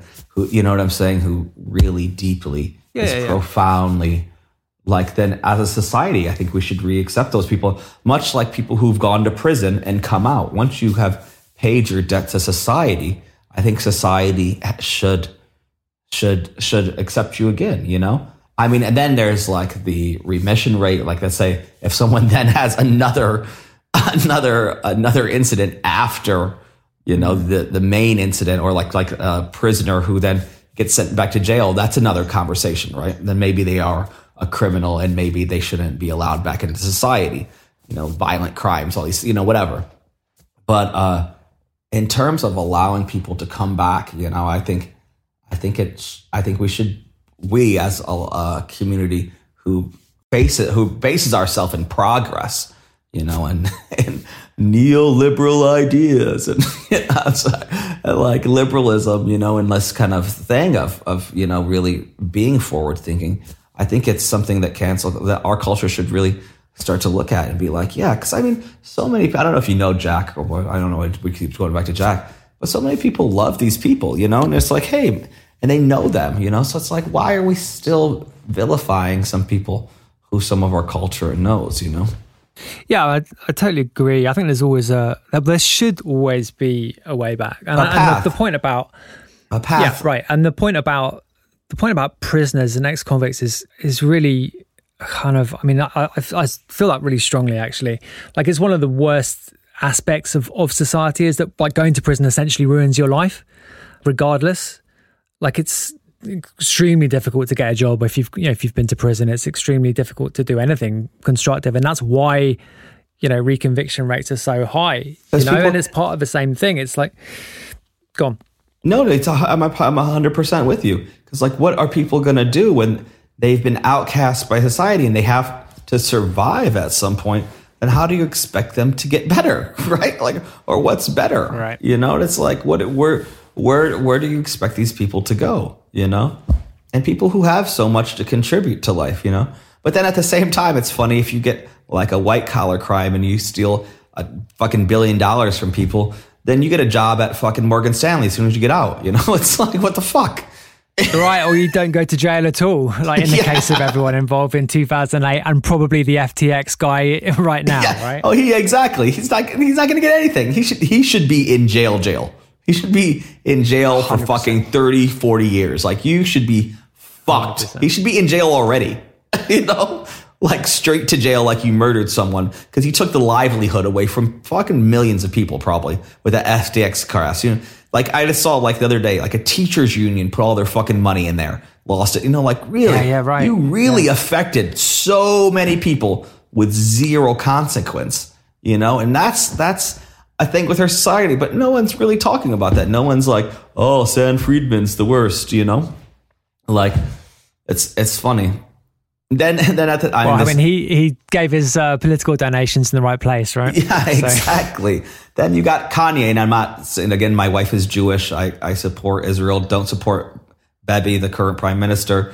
But Kanye, who is in the middle of a very, very obvious like mental health crisis. like he's like twitching on TV, and like he's he's having a like like you know, for example, like Stephen Fry many times has had these public health crisis, done crazy stuff a week later been like, I'm sorry, I was having an episode. Society accepts him back.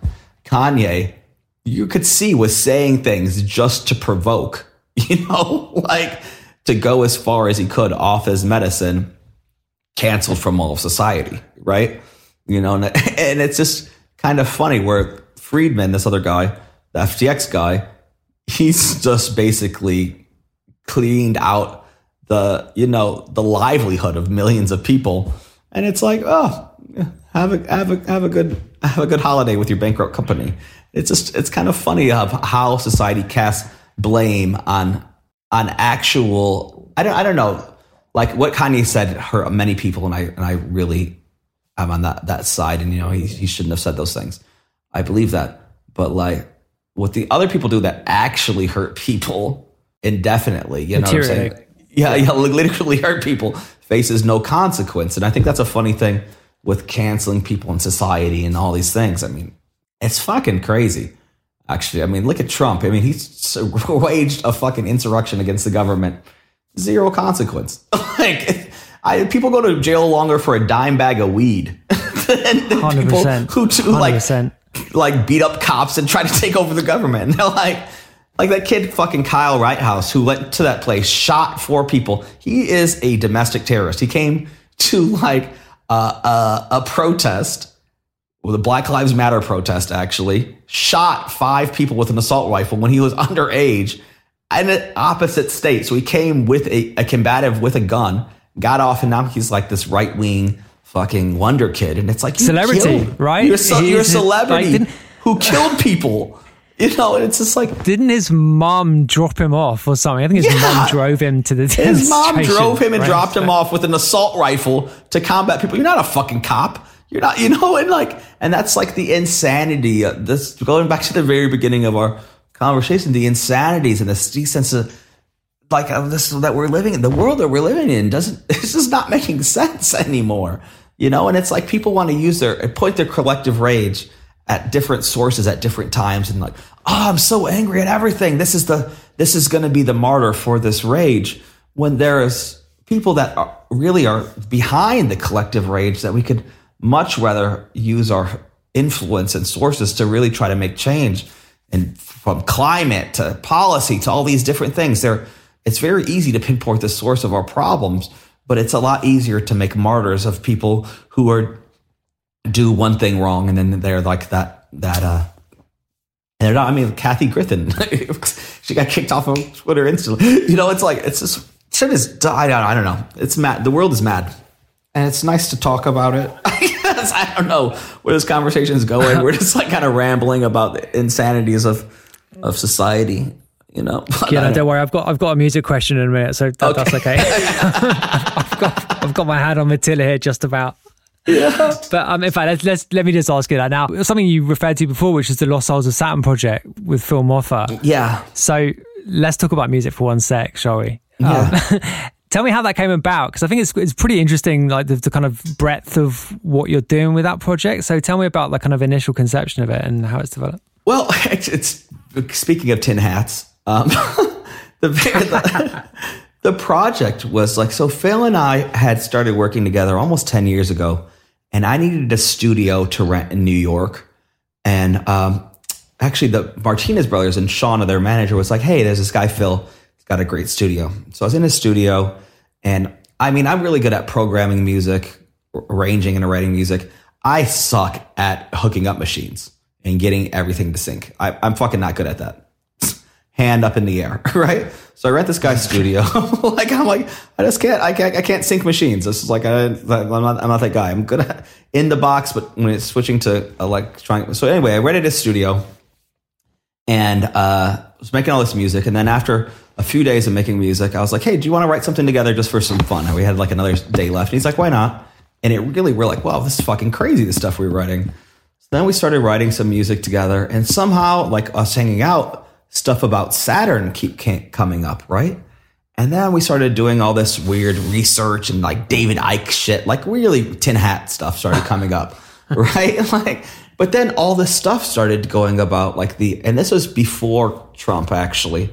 And you know, I've always been into a bit of conspiracy theory myself, but the good ones, not not the stupid ones people are into now, the ones that seem semi true.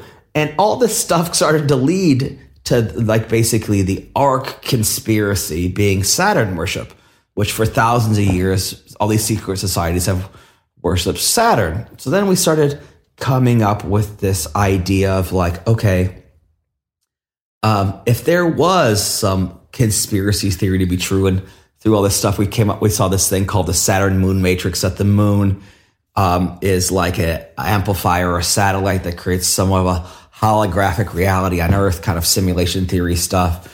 And then we're really into John Carpenter and some of the ideas he has and They Live and all this other stuff. And all this stuff, this we started to come up with these like kind of theory that like if there was um, a protagonist, antagonist of society and someone was to benefit from all the ills and all the fucked up stuff that we're having in society, then like maybe Saturn was it. So then we created this art installation where um, and a film that we had these four large light boxes that um, we used Kandinsky's color theory of human emotion. That anytime these human emotions were uh, shown in the film that we had, that was this um, kind of plot that is incredible movie that goes with our album that was on R&S that we kind of in, uh, enacted these um, the first augmented reality cover for an album, all this kind of crazy stuff.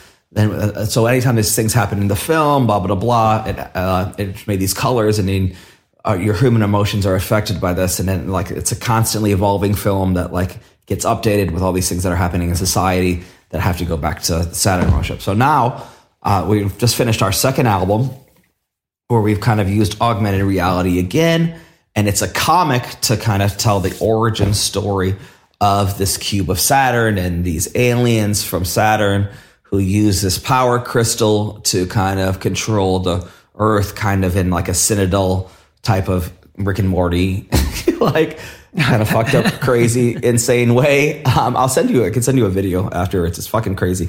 So the uh, uh, basically we we created now the first augmented reality synesthesia based comic where um, through the comic, each panel launches different um, sound clips and the audio design for the album, much like a soundtrack would. So as you use the phone in our app to go through the comic, the uh, the story, I mean, this the comic then comes alive, like becomes animation, and then uh, the soundtrack, which is the album, kind of goes starts to play as you just kind of think of like an Ableton clip.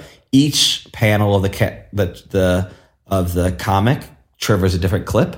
So then that clip then slowly evolves the music and different sound effects and all this stuff. Because we're like, okay, we couldn't make a twenty million dollar movie, but we can make a fifty page comic that tells the story. And uh, so that's like a short, brief synopsis on.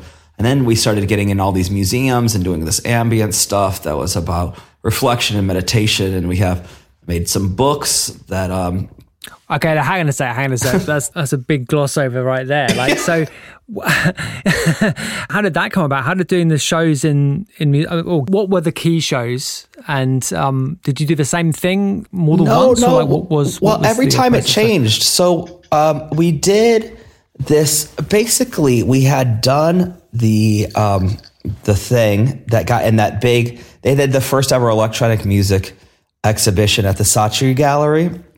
And it was just a bunch of happen chance stuff where a bunch of stuff kept happening. And then we were, since we were in that exhibition, we got asked to do something at another museum. And then we were asked to do this thing with the foundation. So how does that? How does that? What was sorry? What what was the the thing at this at the Saatchi Gallery? What did you guys do there? So that was so so the, the album, the first album on R&S was also an art installation with these six six meter boxes, not uh, two meter two by two meter light boxes that encompass that like so it's a large screen and then you know uh, six light boxes that that you set in the middle of with surround sound and you watch this 40 minute film that we made about Saturn that goes with the album and about like all this fucked up stuff that happens in the world and consumerism and all this insane stuff.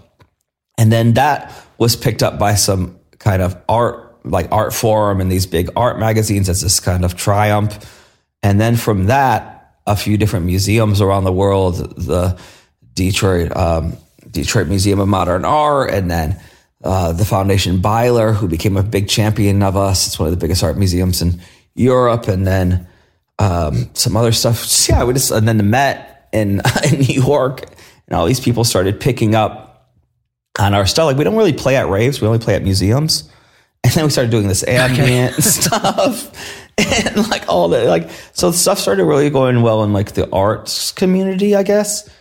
And uh, then we did this recently. Did a um, a, uh collaboration with Olafur Eliasson, you know, really famous uh, artist, where he had taken over uh, the Foundation Beyeler, it's this museum in Basel, and it was about climate. And he flooded the whole museum, and then they had this thing with this UV light. So then we um, had done this thing where we recorded all these sounds inside the installation, and then repurposed those sounds and created this like ambient soundscape. And then we then performed that for Arte inside of the uh, installation at the museum.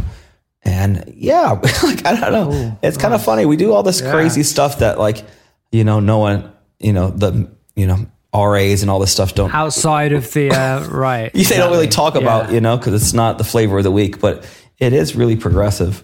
um, and like you know museums like it, so that's cool. But yeah, we're just kind of making art for art's sake. Phil is obviously a professor at Purchase, and um, I didn't know that. Is Yeah. he? What does he? What does he teach? he he teaches music production at Purchase. He teaches a master's program there, and he does another most master's program in um, New York.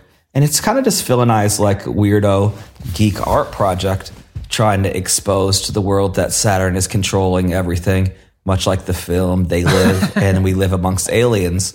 You know, you know, we're trying to like expose the I mean, big I'll, things. I'll, I'll accept that. I'll accept that. That's what I believe. I believe we live in a semi holographic universe between they live in the matrix and that much of our uh, opinions or things that the problems that we're facing in the world are because an alien civilization has infiltrated society and you know is kind of out for the ill will of humanity You know, Okay, let me ask for clarification on this point. it's tin hats. Um, is this is, is that distinct from the simulation theory, the computer simulation theory? Well, s well, I, I believe I think we're in a middle point between simulation theory and kind of organic matter.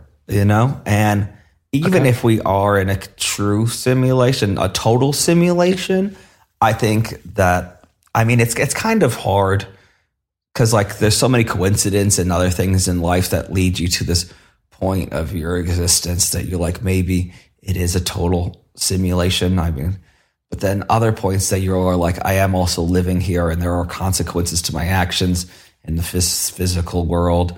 And then it kind of like if hmm. you've seen the Carpenter film They Live, it's kind of like a mix of simulation and organic matter where like maybe there is like some type of frequencies. And that was our thing with Lost Souls of Saturn the frequency relation and we, we basically pointed out that all these different frequencies have a different influence on human emotion that was proved kind of through science and then also color and light through Kandinsky and all this other stuff of human manipulation through different frequency and by suppressing frequency then or by let's say you know there's the whole thing of that they changed the scale of music to kind of suppress humanity and then like also by certain frequencies Well, being- hang, hang on a sec. Hang on a sec. Let me ask for clarification on that. Who changed the frequency of music to suppress humanity? No, I, that we, we one before. personally don't. But there there is this whole kind of theory that the scale of music was changed slightly to a different harmonic to then change kind of how the human. Okay, I haven't heard that before. Yeah, that's, uh, it's not really so tin hatty. It's like it's a, it's a fact. It happened right after uh, classical music. I think it's even in, in David Byrne's How Music Works that they changed the harmonic of how, how music works. Okay. It's a great great book. Yeah. Yeah, so basically, and also if you listen to kind of pop and some of the harmonics, and if and all, if you just, it's just so fucked up, right? How like so much of society and so much of the desensiti- desensitization of people is kind of linked through music and and media and film. You know, like so much. So like it's it like I always used to put this up as a kind of thing. Like this track, I'm there was this track some years ago. I'm in love with the cocoa, right? Which was the track that literally like was the recipe of to make crack that was played in high frequency in in urban areas, right?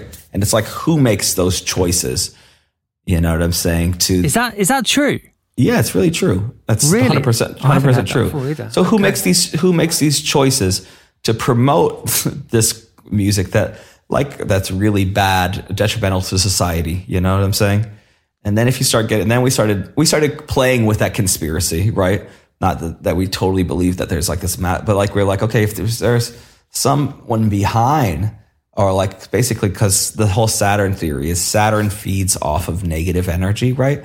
And if people are in a constant e- emitting a constant energy of fear, then Saturn, this kind of kind of sun of souls, you know, like then it, it gets more energy, more power, you know. And if you see kind of like the devil's greatest trick is the the the more we admit this kind of fear complex, the more we're afraid, the more sexualized and everything we are, the more we kind of start to put out this weird frequency. And someone is to benefit from that you know? Someone is to benefit from the stopping of love you know? If you even look at black music you know after the the day disco died the Comiskey Park uh, incident at some point black music up until the 80s was largely positive right then you had the Comiskey Park incident where they got rid of you know disco, but it was actually getting rid of black music.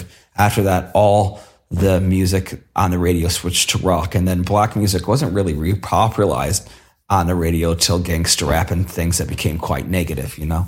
And there's this thing in the black community; they're not hmm. afraid of our hate; they're afraid of our love, right? And the the love that we can bring and uplift society. And if you look at things in terms of love, the things that are about love, you know, are are largely suppressed in the you know mass media of the world you know no matter who makes it you know and things that are about hate that are about the negative ills of our society with Lost Souls of Saturn we came up with this cube and eat the cube represents six different ill things ill wills of society that either you can combat these things and enlighten society or you can um, can use them to suppress society as a whole.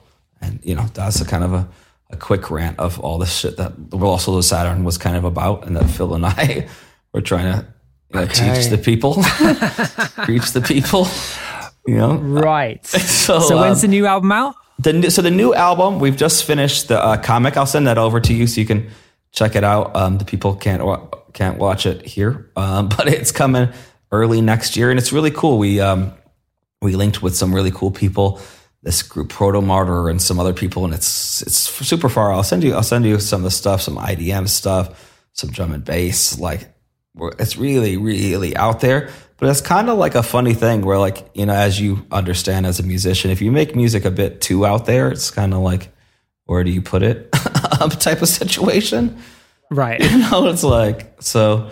But we're just kind of like trying to get the word out. You know, the the you know the dark moon of Saturn's trying to control you. So okay, I'll bear that in mind going forwards. It's not something I'd uh, considered before, but yeah, maybe there's something in that. So, okay, this has been awesome, man. I've got one more question. okay, Uh, in fact, there's two. No, there's, there's two things I want to ask you about actually. First of all, Dr. Cornel West. Tell me about your relationship with him. Uh, so Cornel, Dr. West, actually, it's really great. When I was doing this uh, Beatport, so Dr. West is really into uh, electronic music, and he's also into s- some of these things I was kind of saying. But you know, the calamity of of of and the oppression that you know, kind of uh, black people have faced have, as a result, created some of the most incredible music of our time. And uh, when I was doing the Black History Month thing for Beatport and going through some different people to talk to, like Paul Johnson, I had actually had Paul Johnson's last interview before he passed away, uh, and you know um, Tony Humphries and uh, Ron Trent and all these other K-Alexi, all these great artists from you know uh, the past to really show the positive history and the um, let's say the uh, the uh, point that we are coming from in a very positive light, I guess. Uh, and Dr. West is just someone from my grandfather to everyone has been a huge, uh, I guess, inspiration amongst the black community in positivity as well as being someone who ho- deeply supports music and and is a supporter of house music. And so uh, from that, uh, we were able to start that relationship. He has a, a label called Purple Music Sound. I've done some A and Ring for and help them kind of uh, find their footsteps in in musica or the music as a whole. There's this great artist Brandon Lucas who is actually the um, kind of uh, the main A and R with Dr. West, so they work together to kind of deliver perfect mu- purple music sound.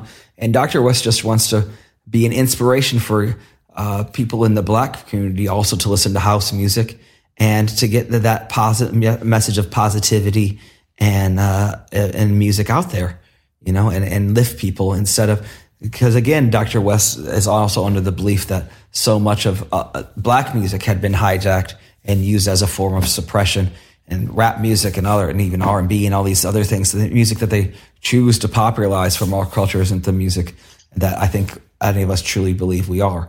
So it's just like this kind of funny thing. Even it's a big conversation right now in in, in general pop that you know a lot of the musicians who make music that's actually quite negative only make that music because they're forced to, you know, and it doesn't reflect the Right, the market rewards it, right? the market Yeah. rewards it and and they, they won't be signed even when i mean look at Erykah Badu she's making incredible music but she can't have a hasn't had a, a album out on a major label in what, 15 20 years but she keeps releasing music that's really widely acclaimed you know?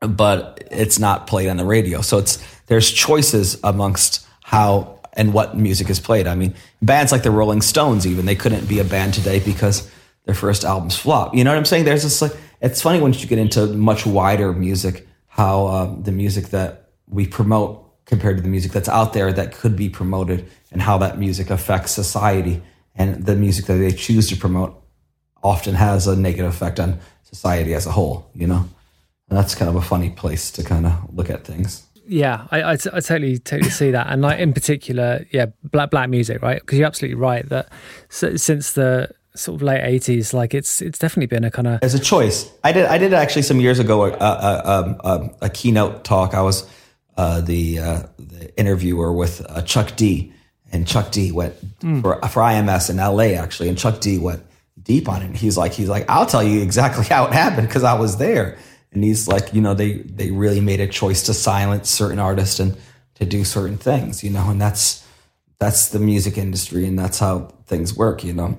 But it's just it's just funny. yeah. When sorry, let me ask you about that. When you say they, like, is it a kind of general industry forces? Yeah, just general. This is general more music specific It's not like I'm not like Kanye over here being like they, the Jews. No, it's not like that at all. No, no, no that's that's insane. No, Sure. And again, my wife is Jewish. Sure, you mean broad, like broad. I'm broad taking- I'm taking- Oh, yeah, I wasn't, I broad. wasn't. I wasn't suggesting that. yeah, No, no, but I'm saying in broad strokes, I'm saying the music industry, you know, which is mostly lawyers and like not people who are actually anyway involved in music. You know, that was like really, that, and that's what Chuck D was also saying. You know, he's like, you know, before the music industry, up until the 80s, were mostly music enthusiasts, you know, that's why they'd spend all these, and then they spent all the these big Holly, not the big Hollywood, but these big budgets on, you know, kind of creating bands and you know giving them all this money to make music for music's sake and then at some point they created a formula that was about money you know what i'm saying and it, unless you fit within that formula that produces these these kind of re, not rewards but it's hefty sums of money for these record companies then you couldn't really get a record contract no matter what type of music you made. You know what i'm saying? Or who you were black white puerto rican asian whoever whoever the fuck you know? They're like do you fit in the algorithm? Are you going to make us money or are you making art? And then you know you have like a flop and then you're out you know? So that was like that's the day. It's just lawyers really Yeah, a very a very similar thing happened in in Hollywood, didn't it? After Yeah. the kind of the kind of golden era of like uh, the auteur film. director in the 1970s and all the rest of it, Exactly. and then suddenly suddenly in the 80s, money took over. Money took and over, We're you know- now left with Marvel comic movies. And exactly else, exactly right? Because the studios they and make they make cash man they make a lot of money every time you know and that's that's the thing and you can't you can't i mean we can fault capitalism for those things you can't really fault the the record industry so much. And that's what's so incredible about us being in the independent music industry and you know platforms like bandcamp and all these different things allowing so many artists to make their own way and promote their music in other ways you know? But in a mass culture way now and so many of people from our culture being so progressive and being so open-minded to so much music and ideas in terms of both life politics sexuality everything we live in this mini utopia but that's not society as a whole you know and all we can do within our kind of place within this music and society and our culture is to be able to try to expand and promote ideas that are outside of those boxes. You know what I'm saying? So to inspire people to be their true selves and kind of listen and be the people that they want to be and find things that interest them, you know? That's I think you and I do and this podcast is doing by spreading like really, you know, saying everything that I probably my manager's going to kill me for saying, but you know. I'm, I'm having a great time. This is this is the most fun I've had with the interview for a long time. So thank you for the time. I really appreciate it. Yeah, well, I mean, thanks for your time, man. I've just got one more question, which is which is a classic question, and it is: Is DJing an art form, in your opinion? I think it can be. I think DJing can really easily be an art form, and and I think how you and I DJ and a lot of our peers DJ is an art form. I think there's a difference between uh, being a a DJ and an entertainer, right? And I think Right, right. being and I think the idea is underground and overground that's totally mixed now. That doesn't really there's no underground anymore. But I think there is a difference between artist and entertainer, you know? And I think some people in our community are artists and I think some people are entertainers, you know?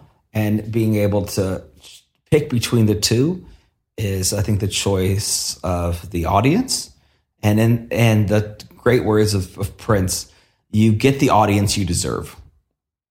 right. Right.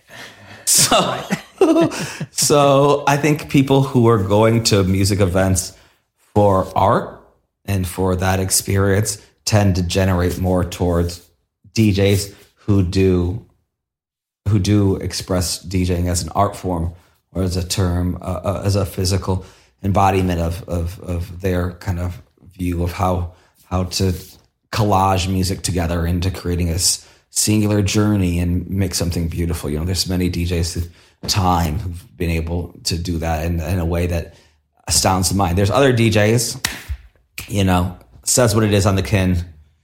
You go to the show, it's a concert, you see the thing, you get the Instagram video, and that's good. And everyone has a good time on both sides, you know, and neither is wrong. And that's something I've kind of come to realize that, you know, there's space for everybody. And, you know, just like in real arts, there's a much, there's a big difference between Damien Hirst and Ai Weiwei, you know? Like, what, what, it depends on, it, you know, it depends on what you're doing, or like, you know, between pop art or consumer art to, you know, really artists who are, you know, trying to change the human condition, you know? But they're, they're all art and people, people like it all, you know? So, Yeah. I mean, we like, you know, apples. Some people like fucking bananas. Who knows? You know, it's like, it's, but you know, neither is wrong, and that's that's what we're we're figuring it out now. You know, like why? Who am I to tell you? You know that fucking cake tastes like shit. It tastes like shit. It does taste like shit, but you know that's your cake. You enjoy that cake. You know, I got my own. I prefer pie personally. I don't like frosting. You know, like so. Right. But yeah, that's that's my my view on it. You know. Yeah. Well, listen, man, this has been awesome. Thanks so much for doing it. I really appreciate it. Thank you so much, Paul. I hope you had a good time. I hope uh, I hope I don't get canceled. So until Nah, next you won't time. get you, you won't get cancelled. It's okay. It's okay. All right, we'll see you later, Paul. Thank you so much for your time, and I'll see you. I'll see you around. Yeah, that was Seth Troxler. And um, what an enjoyable conversation. We went pretty deep on some varying areas there, keeping on music generally. But I mean, it was great to hear the stories about Detroit. I'm looking forward to getting one of the first wavers on at some stage. I'm not sure who I would have as my ideal choice for that. I mean, to be honest, any of them would be great, let's be honest. Or any of the second wavers too, to be frank. But yeah, just great to hear the stories of him growing up in the city and winning the RA poll as well. That was an ambition of mine for a very short period of time until it became clear that there was no way it was ever going to happen. But uh, the RA poll, man, that was a huge thing for a while. I'm kind of glad they stopped it though. It was a little bit oppressive after a while with the uh, soliciting for votes, which went on every year. Oof. Anyway, we've talked about that before on the show. So if you're not already, then support the show on Patreon, patreon.com slash scuba official. There's two tiers there. Regular tier, which gets you the bonus podcasts, of which there are quite a few, and then musicality tier, which gets you on the Hotflush promo list. And there's going to be more stuff we add to that tier soon too, I think. So yeah, it's all pretty reasonable. And if you're enjoying what we're doing here, then we would be very, very grateful to have your support. If you can't do that, or if you don't want to, that's also cool. Leave us a review or a rating wherever you listen to this podcast. Hit that five star button. Follow the Spotify playlists. There's a link in the show notes. And join us in the Discord, hotflushrecordings.com slash Discord if you've got anything to say at all. Right, I'm out of here. This has been a long podcast to make, but it's finally done and it's finally out. So whew, I'm done. I'll be back here, same time, same place next week for the next episode of the Not a Diving podcast. Thank you.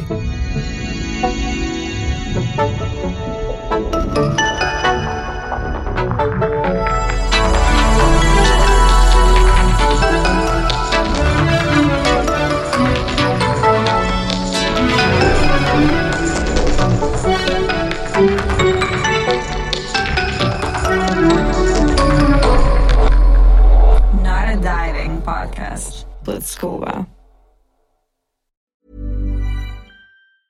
Mom deserves the best, and there's no better place to shop for Mother's Day than Whole Foods Market. They're your destination for unbeatable savings, from premium gifts to show-stopping flowers and irresistible desserts. Start by saving 33% with Prime on all body care and candles. Then get a 15-stem bunch of tulips for just $9.99 each with Prime. Round out Mom's menu with festive rosé, irresistible berry chantilly cake, and more special treats. Come celebrate Mother's Day at Whole Foods Market. Even when we're on a budget, we still deserve nice things. Quince is a place to scoop up stunning high-end goods for 50 to 80% less than similar brands. They have buttery soft cashmere sweaters starting at $50, luxurious Italian leather bags, and so much more. Plus, Quince only works with factories that use safe, ethical, and responsible manufacturing. Get the high-end goods you'll love without the high price tag with Quince. Go to quince.com/style for free shipping and 365-day returns.